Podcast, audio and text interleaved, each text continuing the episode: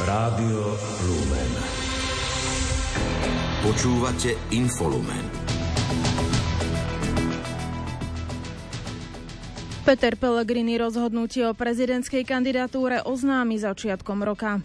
Pri príležitosti Medzinárodného dňa ľudských práv sa konalo 13. spoločné zasadnutie komisí a rád konferencie biskupov Slovenska. Vláda poľského premiéra Mateuša Moravieckého nezískala dôveru Sejmu. Aj dnes sme tu so spravodajskou polhodinou najdôležitejších udalostí z domova i zo sveta. Pri počúvaní vás vítajú Peter Ondrejka a Lucia Pálešová. Domáce spravodajstvo.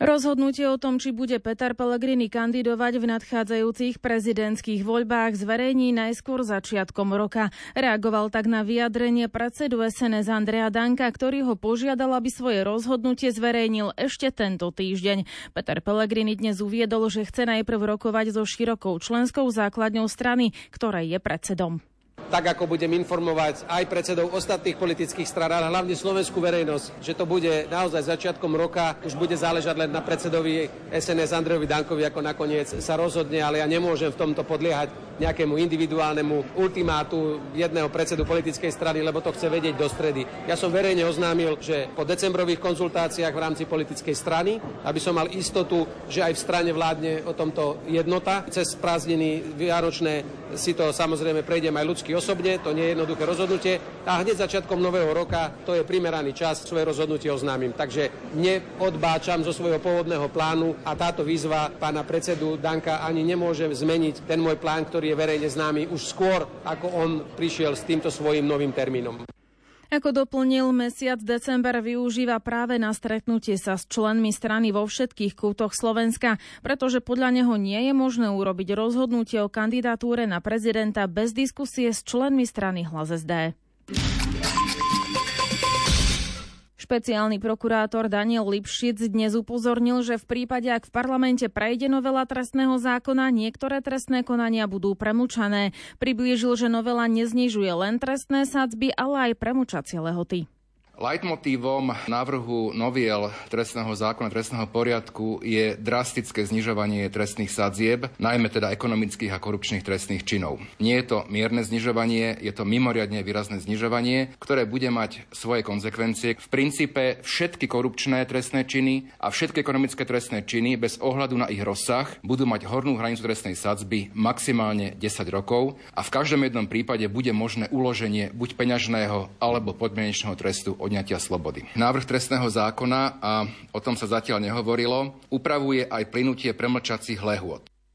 Navrhované výrazné skrátenie premlčacích lehôd bude mať podľa neho za následok zastavenie trestných stíhaní v závažných kauzách. Zaujíma ho, či je v legitímnom záujme, ak takto zákon drasticky zasiahne do súčasných kauz. Špeciálny prokurátor si myslí, že materiál nepripravovali legislatívne útvary ministerstva spravodlivosti. Poukázal na nezrovnalosti napríklad pri argumentoch týkajúcich sa judikatúry Európskeho súdu pre ľudské práva.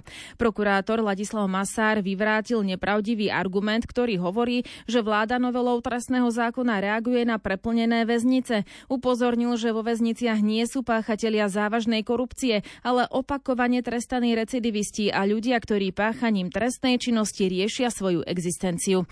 Podľa prokurátora Matúša Harakbusa je dojem z tohto zákona taký, že viacero ustanovení je šitých na konkrétne kauzy ktoré ako keby vadia ľuďom, ktorých má e, súčasná politická moc záujem nejakým spôsobom podporiť, alebo ktorých rámcuje ako obete, najmä teda zlovôle prokurátorov USP. My nespochybňujeme, absolútne nespochybňujeme kvalitu a schopnosti prokurátorov na krajských prokurátorách zvládnuť agendu USP. Samozrejme si to bude vyžadovať určité posilnenie ľudských kapacít. Nakoniec väčšina z nás vyšla z tých krajských prokuratúr, tých ľudí tam poznáme. Druhá väčšina tam sú odborníci a čestní ľudia. Čo ma udivuje, tak to je ten cval ktorým sa tu cvála k tejto zmene.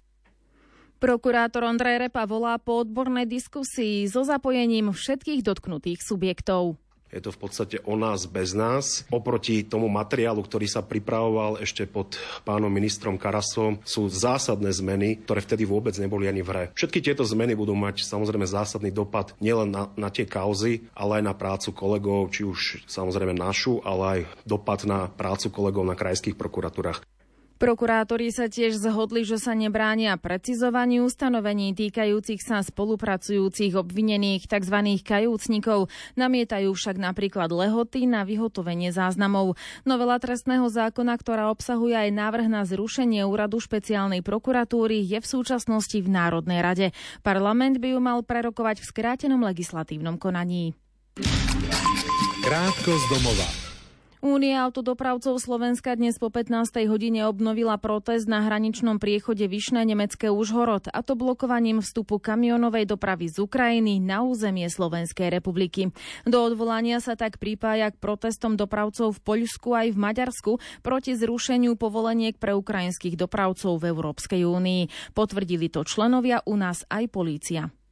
Zdravotnú poisťovňu od budúceho roka zmení vyše 146 tisíc ľudí. Poistenci pribudnú súkromným zdravotným poisťovniam Dôvera a Unión. Štátnej všeobecnej zdravotnej poisťovni ubudnú. Vyplýva to zo stanoviska Úradu pre dohľad nad zdravotnou starostlivosťou.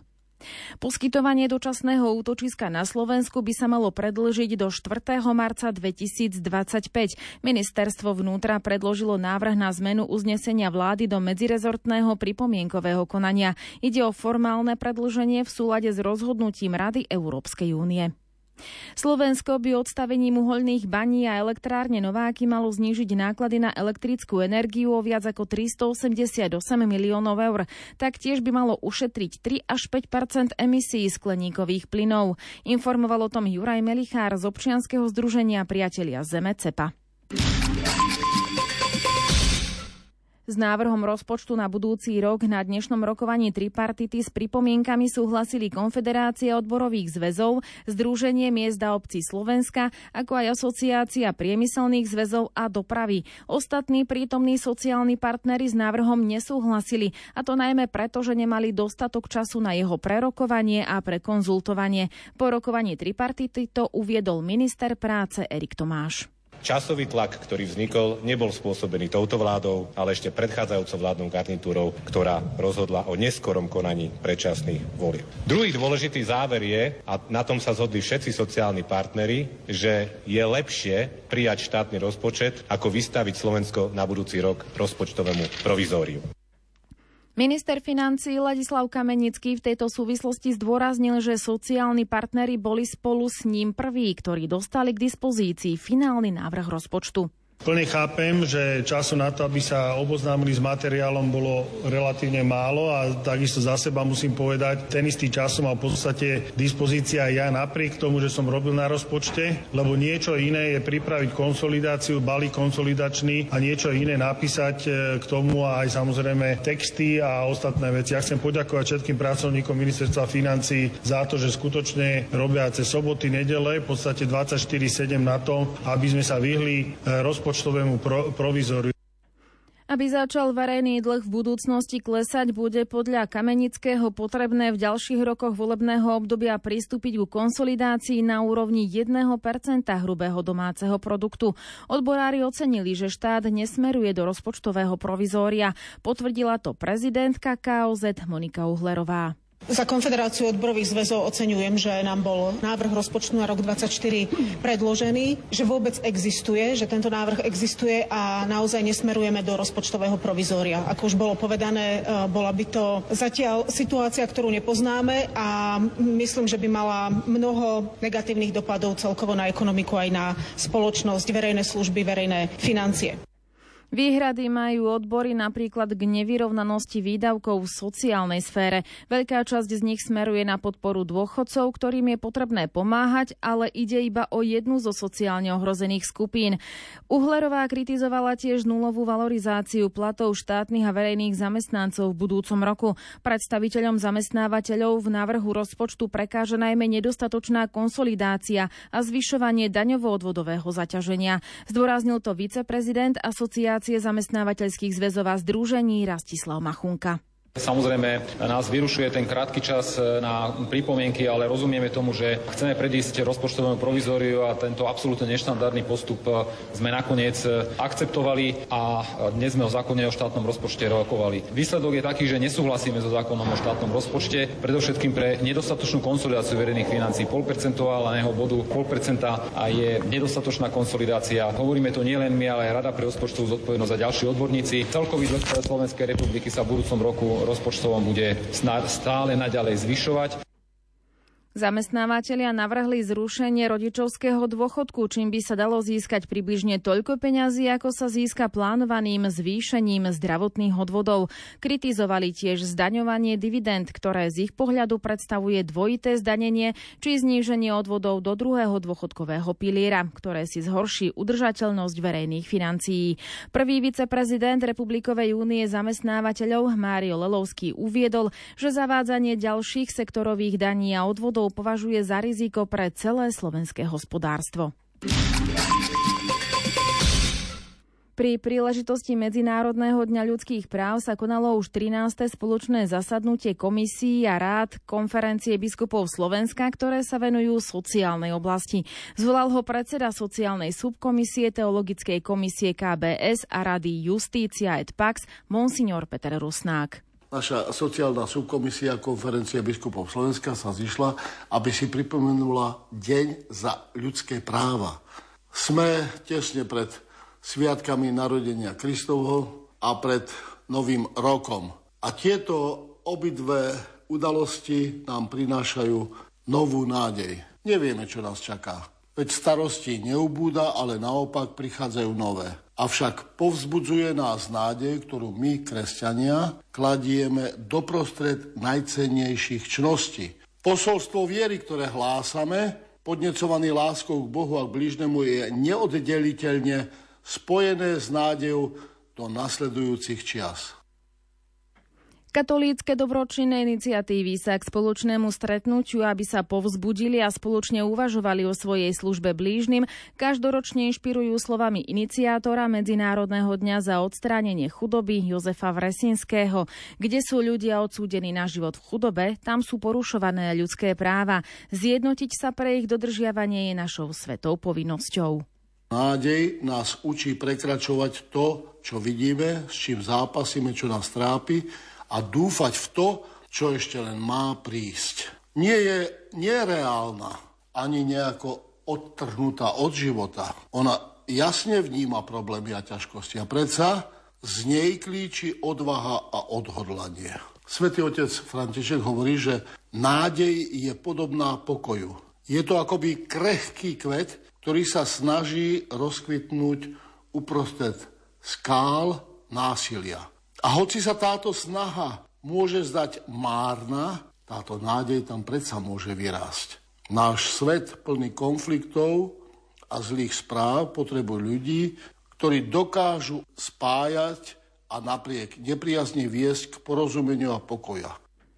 Podľa tajomníčky sociálnej subkomisie Kataríny Hulmanovej zaznelo v diskusii viacero tém, ako napríklad otázka pôsobenia duchovných v nemocniciach, možnosť zdravotnej starostlivosti pre chudobných, právo na optimálne životné prostredie, lepšia možnosť zabezpečenia sociálnej starostlivosti pre odídencov z Ukrajiny, uľahčenie procesu príjmania odborníkov do práce, najmä v zdravotníckom sektore. Hovorili aj o možnosti udeliť misijno-pastoračným pracovníkom v rómskej pastorácii status sociálneho pracovníka. Viacerí poukázali aj na nové formy chudoby a nové problémy, ktorým naša spoločnosť bude čeliť v najbližšom čase. Najviac ohrozených chudobou na Slovensku sú práve deti, osamelí rodičia s deťmi a mnohodetné rodiny. Záver stretnutia patril diskusii s generálnym riaditeľom sekcie ľudských práv Jánom Gaburom. Predseda sociálnej subkomisie Teologickej komisie konferencie biskupov Slovenska a Rady Justícia et Pax Peter Rusnák vydal k ľudských práv svoje posolstvo. Ako pripomína svätý Otec, úloha všetkých nás a tých, ktorí vedú národy, politikov, je zotrvať v službe pokoja, ktorý posilňuje nádej. Naša spoločnosť dnes hľadá skutočných tvorcov pokoja, ktorý sa neredukuje len na rovnováhu síl a už vôbec nie na vzájomné zastrašovanie. Pravý pokoj je založený na rešpektovaní osôb zákonov spoločného dobra a na rešpektovaní nám zvereného stvorenia a morálneho bohatstva zdedeného po predošlých generáciách. Zachovanie pokoja a zotrvanie v nádeji si vyžaduje odvážne a štedré srdce. Srdce, čo sa nenechá znechutiť malichernosťami a je pomalé do hnevu a rýchle do odpúšťania. Zároveň sa dotkol aj nadchádzajúcich sviatkov. V duchu slov svätého Otca vám želám, aby ste tieto sviatky a nový rok prežili v trojakom pokoji. V pokoji sám so sebou, v pokoji s druhými ľuďmi a v pokoji s celým stvorením.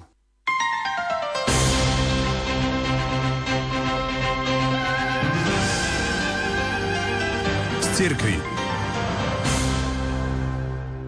Badine v dome Xaver sa cez víkend uskutočnil adventný víkend s Bibliou. Podujatie s názvom Nasledovníci či svetí zorganizovalo občianske združenie Kleopás z Badína a rímskokatolícka Cyrilometodská bohoslovecká fakulta Univerzity Komenského v Bratislave. Išlo o biblicko-duchovné sústredenie, v úvode ktorého bol predstavený adventný obraz Judita a Mária od akademickej maliarky Dariny Gladišovej. Inšpirácia vznikla na Sviatok nepoškodeného počatia Pany Márie. Inšpiráciou je naozaj tá nezištná obeta, schopnosť vedieť sa obetovať pre iných a to bolo aj taká inšpirácia k biblickej Judity. Je vlastne sila modlitby a naozaj ochota riskovať, byť empatický voči iným ľuďom, tak to vlastne bola taká inšpirácia pre mňa spojiť tieto dve biblické postavy. Týmto dvom biblickým postavám Judite a Márii, Ježišovej matke, boli venované aj prvé dve prednášky stretnutia. Odznelo však aj niekoľko prednášok na tému Evanielia podľa Marka, ktoré sa bude čítať počas nového liturgického roka.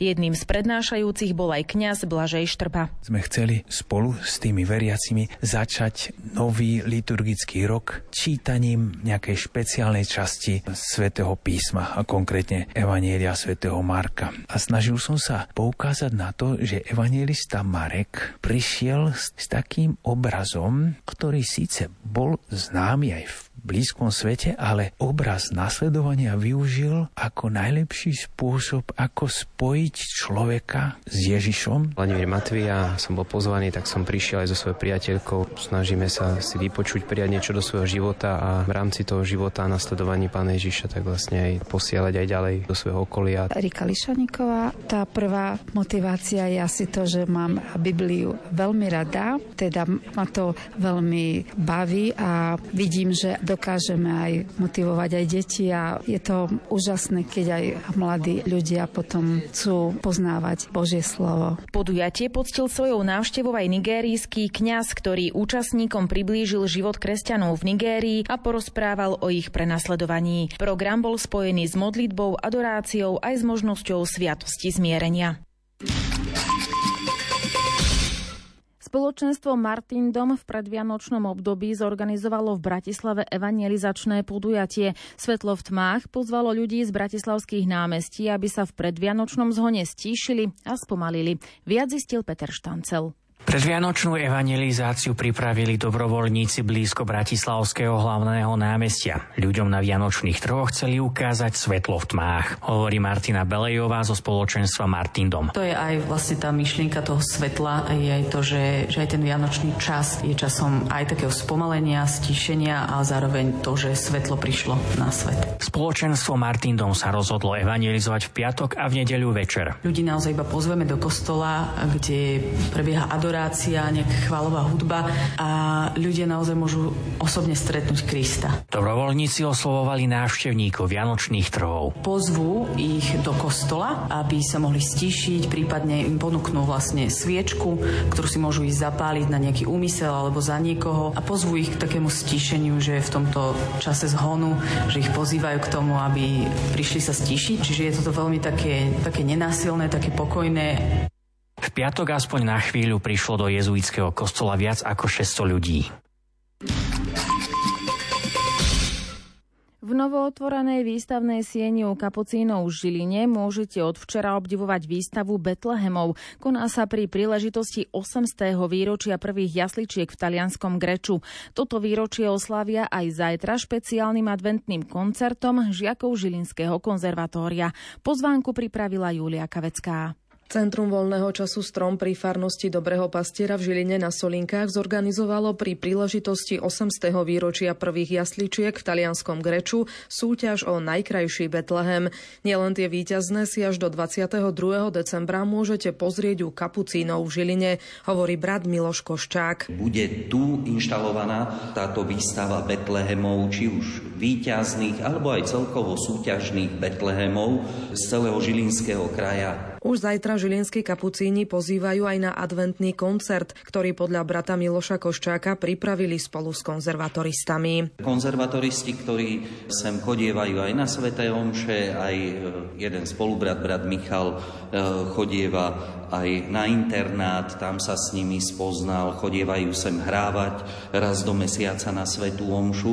S nápadom na adventný koncert prišiel vedúci speváckého oddelenia Peter Rybka, ktorý chcel takto prispieť k oslavám 800. výročia prvých jasličiek v Greču. Na koncerte zazniejú rôzne skladby, čo sa týka od Vivaldiho, Bacha, Mozarta, Schuberta, e, rôzne určite aj známe Ave Márie. Týmto áriám alebo piesňam jednotlivým e, sme to tak spravili, že budú doprevádzané rôznymi e, ansamblíkmi, čiže proste buď slačikovým nejakým ansamblom alebo oddelenie plechových nástrojov tiež bude sa podielať na tomto doprovode. Adventný koncert v kostole obrátenia svätého Pavla v Žiline sa začína zajtra o 17.30. Správy zo sveta.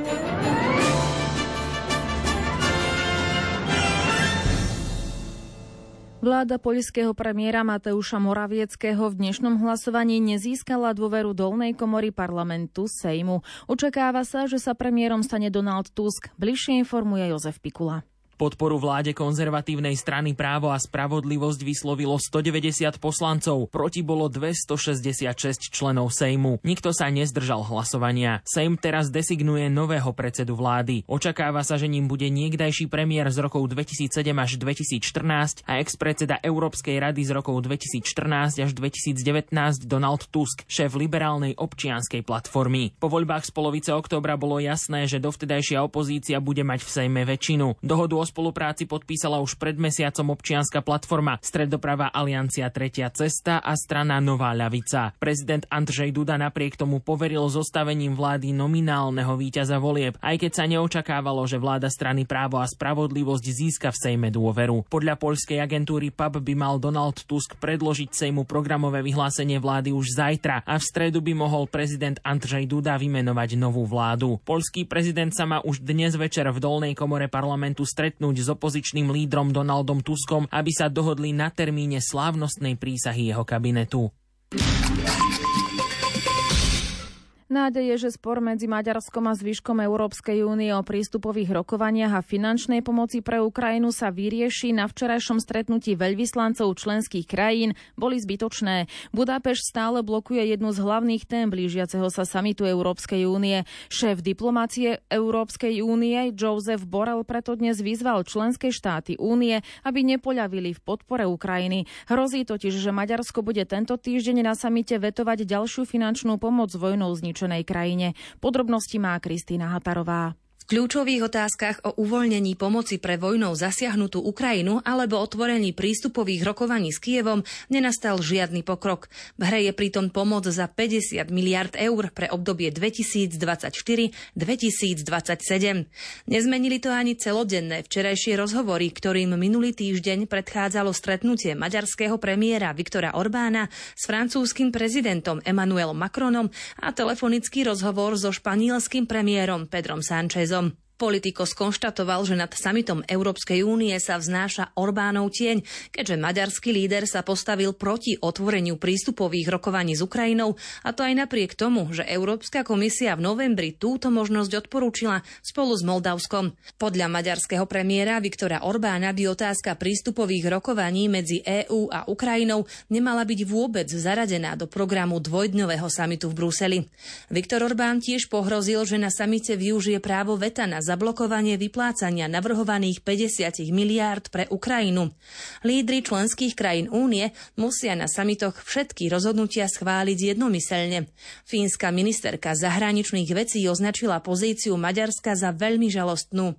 Európsky diplomati sa domnievajú, že Viktor Orbán brzdí podporu pre Ukrajinu s cieľom vyvíjať tlak na Brusel, aby uvoľnil miliardy eur pre Budapešť, ktoré boli zmrazené pre spor o právny štát.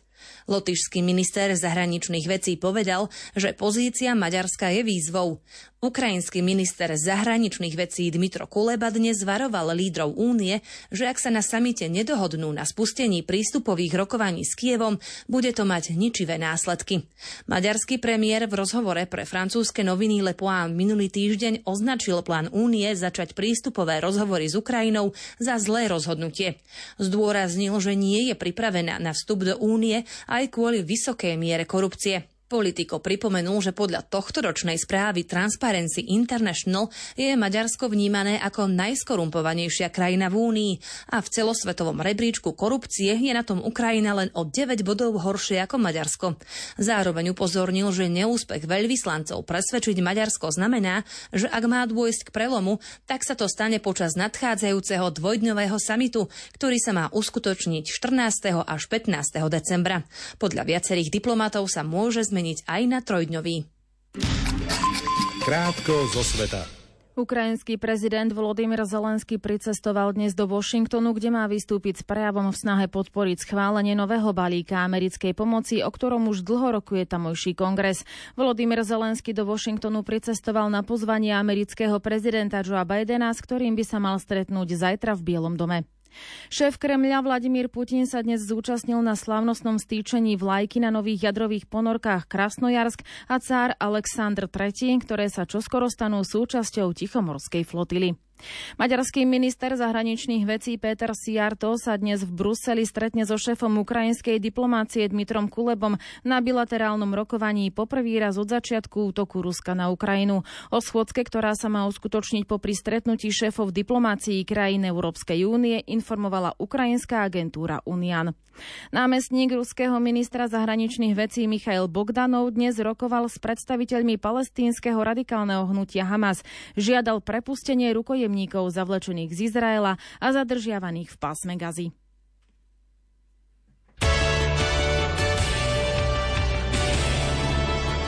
Šport Rádia Lumen. Tréner slovenskej hokejovej reprezentácie Craig Ramsey musel spraviť pred začiatkom prípravy na Vianočný Kaufland Cup tri zmeny v pôvodnej nominácii. Z 22 členného kádra vypadli brankár Matej Tomek, útočník Adrian Holešinský a obranca Michal Ivan. Namiesto nich trénerský štáb povolal Samuela Hlavaja, Mateja Kašlíka a Marka Stachu, ktorý by mal zažiť premiéru v týme. Hokejisti Banskej Bystrice si pred reprezentačnou prestávkou spravili radosť. V 26. kole typo z Extraligy zdolali doma Poprad 3-2. Aj hokejisti Michaloviec predlžili víťaznú sériu, keď z Nitry brali dva body za víťazstvo 3-2 po nájazdoch. Nové zámky zvíťazili na ľade Košíc 4-1. Trenčín si poradil s Liptovským Mikulášom 3-1. Zvolen nestačil na Humenné 0-3. Spišská Nová Ves zdolala Slovan Bratislava 5-2. Hokejisti New York Rangers zvíťazili v zámorskej NHL nad Los Angeles Kings 4-1 a vrátili sa na čelo východnej konferencie. Na výhre sa podielal troma asistenciami útočník Vincent Troček.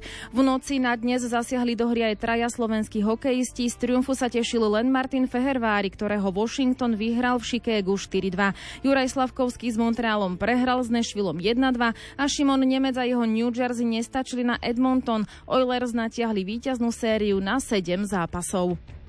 Slovenská lyžiarka Petra Vlhová hodnotí doterajší priebeh sezóny pozitívne. V siedmich pretekoch Svetového pohára získala jedno víťazstvo a štyri pódiové umiestnenia. V poradí 29. 29. triumf v Svetovom pohári dosiahla v slalome v Levi. Počasie. Aké počasie nás čaká zajtra, povie Peter Jurčovič. Útorok ráno v horských dolinách čakám, že by malo byť minus 5, na juhu asi plus 2 a potom cez deň, tak rátam s tým, že na juhu to pôjde aspoň na 10 stupňov, no najmä teda v podunajskej nížine. Na severe by to malo byť tiež nad nulou, aj keď vo výškach okolo 1500 metrov a vyššie tam by malo byť pod nulou, no ale aj bude dosť nepríjemný vietor, mal by pofúkovať teda väčšinou západný, západný, môže to byť 20-30 km za hodinu. O 20. hodine počúvajte reláciu Gaučing s Ondrejom Rosíkom na tému Ako zrealizovať vlastné nápady a začať podnikať. Od nás je to všetko. Pozdravujú technik Peter Ondrejka a Lucia Pálešová.